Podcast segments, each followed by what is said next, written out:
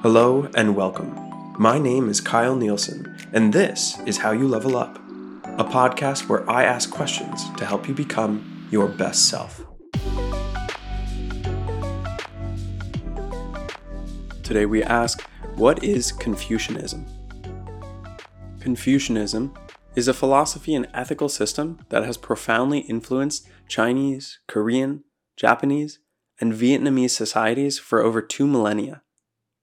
It remains relevant in the modern world, and so to understand Confucianism, we will first step back into the shoes of its founder, Confucius, to grasp the principles he so eloquently propagated. Confucianism was born in the mind of one man, Kong Qiu, more widely known by his Latinized name Confucius. Born in 551 BCE in the feudal state of Lu, which is now the current Shandong province, Confucius lived in a period of turmoil in ancient China, the Spring and Autumn period, which was characterized by power struggles among feudal lords. He believed that the Golden Age, a time when rulers governed through moral example and social harmony, was at the dawn of the Zhou dynasty, more than 500 years before his time. His philosophy emerged as an analysis of his obsession with the golden age of the Zhou dynasty, and served as a solution to the chaos and moral degradation he believed was taking place in his time. Confucius himself never wrote down any of his teachings, much like Socrates, and it was his disciples who compiled his thoughts and ideas in a set of texts known as the Analects. It is worth noting that the Analects were not, in quotes, completed until 300 years after Confucius died, similar to the teachings of Jesus. Through the Analects, we know that Confucius was at times complimentary, sympathetic, tolerant of mistakes, and humorous. We also know that he could be critical, sarcastic, and uncompromising. These Analects form the cornerstone of Confucian thought guiding everything from personal virtue to government policy. Confucius believed that the future had to be ruled by sages, those who were venerated for experience, judgment, and wisdom. Like in Plato's Republic, Plato proposed the concept of a just society governed by philosopher kings. According to Plato, the rulers of nations should be, ideally, individuals who possess a love for wisdom and possess extensive knowledge in understanding the forms. The forms were eternal and unchanging ideas or principles that were the foundation for the physical world. The sages are to Confucius as the philosopher kings are to Plato. In this way, with this leadership, social harmony would once again prevail. Confucius believed that the universe had two realms the human realm and the natural realm. The human realm was ordered by ritual practices, which were created and nurtured by human decision. The natural realm was harmonic and rhythmically spontaneous. It was in perfect balance, always. Yes, there was a belief in spirits who controlled rivers and ancestors who assisted their descendants' lineage though there was no belief in God with a capital G, for the cosmos operated automatically since the beginning of time.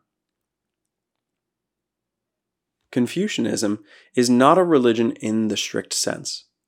Rather, it is that ethical and philosophical system that deals with two concerns what makes for a good man and what makes for a good government. To Confucius, these are inseparable. A government can be good only if the people who serve in it are good, and it is a government that leads its people by virtue and moral example. Here are some core concepts that form the essence of Confucianism. There are five relationships that must be revered that of the father and son, ruler and subject, husband and wife, older brother and younger brother, and friend to friend. While the terms here are of the times the relationships are applicable in any day parent and child, government appointee and constituent, partner to partner, older sibling to younger sibling, and friend to friend. To understand these relationships and honor them is to bring harmony to the family, community, and empire. Another concept is that Confucian teachings oblige all followers, regardless of social, political, or economic status, to take self cultivation as the genesis point in pursuit of the way or the Tao. Confucianism and Taoism differ in their meaning of the way, in that Taoists think of the way in a much grander scheme than just a socio political order that Confucius refers to it as. Confucius assumed the way needed to be restored and that it would take great effort of good and righteous people, and with the aim of self cultivation process to become a junzi. A junzi is literally a ruler's son. Though Confucius appropriated the term to mean a person of moral nobility. Contrasted with a junzi is a xiaoren, or a small man. A xiaoren does not live by decorum and is morally small. Confucius distinguishes between the two by saying, the superior man, junzi, understands righteousness. The small man, Xiao Ren, understands profit. The morally superior man is a man of ren. Ren is the highest virtue in Confucian ideology. There is no direct translation, and so it has been referred to as benevolence, humanity, humanness, and true goodness. Ren cannot be cultivated in isolation, as it only exists in relation between one person and another. Ren consists of two components one of man and the other for two.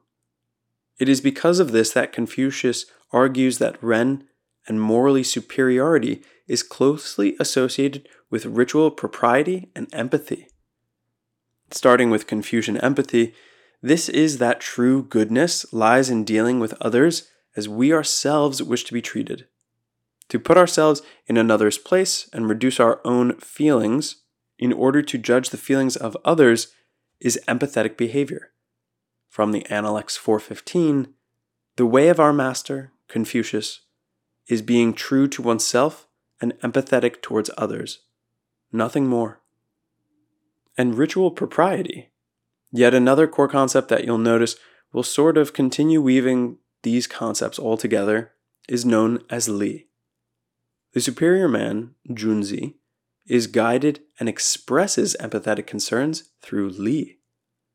Rituals and appropriate performance of them is what humanizes or civilizes the human to a Junzi, distinguishing the superior man from the beast. When the sages set up rituals, they do so in order to teach others distinctions, and it is these distinctions that guide social harmony in the chaotic and complex world we inhabit. In a sense, Li can cover complex things like how to pay reverence to ancestors, how to bear ourselves publicly and privately, to simply mundane things like how to eat, how to speak, and how to greet others. And the final core concept of Confucianism is filial piety, known as xiao. It is a core concept in Confucianism and represents the virtue of respect, obedience, and care for one's parents and ancestors. Your family clothes and shelters you. They are a microcosm of society, and so obedience and respect for authority, deference to seniority, and affection toward the young is necessary for the Junzi. It is a hierarchical world, and enmeshed in it, a good person is one who carries out their duties associated with their position in life. Only then can harmony of the whole result from each person fulfilling their duties. The principle of Xiao extends from one person's parents to ancestors beyond death and by extension to one's country and rulers. Of course, because the sages are those in government, a good ruler must model the morality they would like their subjects to cultivate. A ruler is also a junzi and can bring Confucian harmony only if they are without selfish desire. Confucius suggested that culture and tradition are far more effective and stronger tools when attempting to shape behavior and ideals of people, as compared to legal and penal codes. From the Analects 2 3, guide them by edicts, keep them in line with punishments, and the common people will stay out of trouble, but they will have no sense of shame. Guide them by virtue, keep them in line with ritual, and they will, besides having a sense of shame, reform themselves. We've talked about shame before, so it's interesting that Confucian ideology would weight shame as necessary while also teaching a focused empathy, which just so happens to be the antidote to shame. Confucianism has had a profound impact on East Asian societies. For centuries, it has been a guiding philosophy in education, governance, and social relations. It greatly influenced the development of the civil service and legal systems and emphasizes merit over aristocratic background. The ideology of Confucianism played a key role in shaping the traditional Chinese family structure and hierarchy.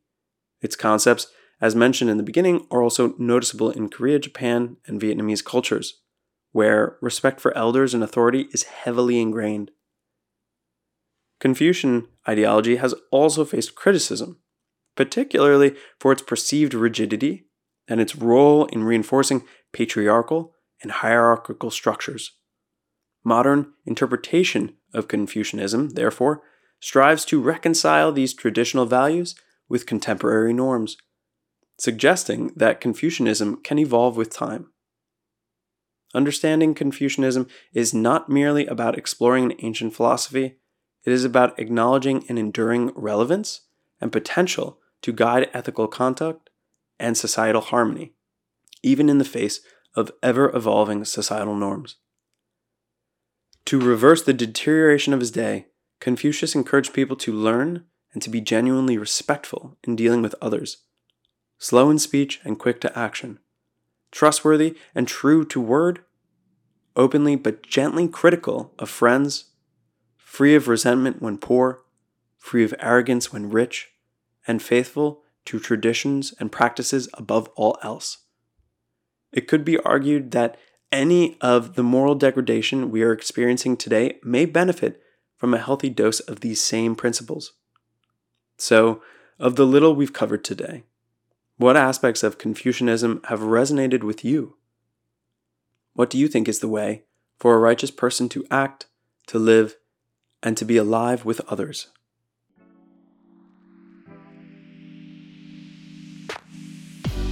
Thank you for listening to another episode. If you're enjoying the show, open up the app you're listening to this on and hit the like or subscribe button and give a five star rating. At least twice a week, you'll find a new episode asking you a new question, so you can strengthen your emotional independence, improve your communication skills, and upgrade your personal philosophy. So if there's a question you'd like me to dive into next, send it to any of these social media accounts connected in the show notes here. This is all about how you level up.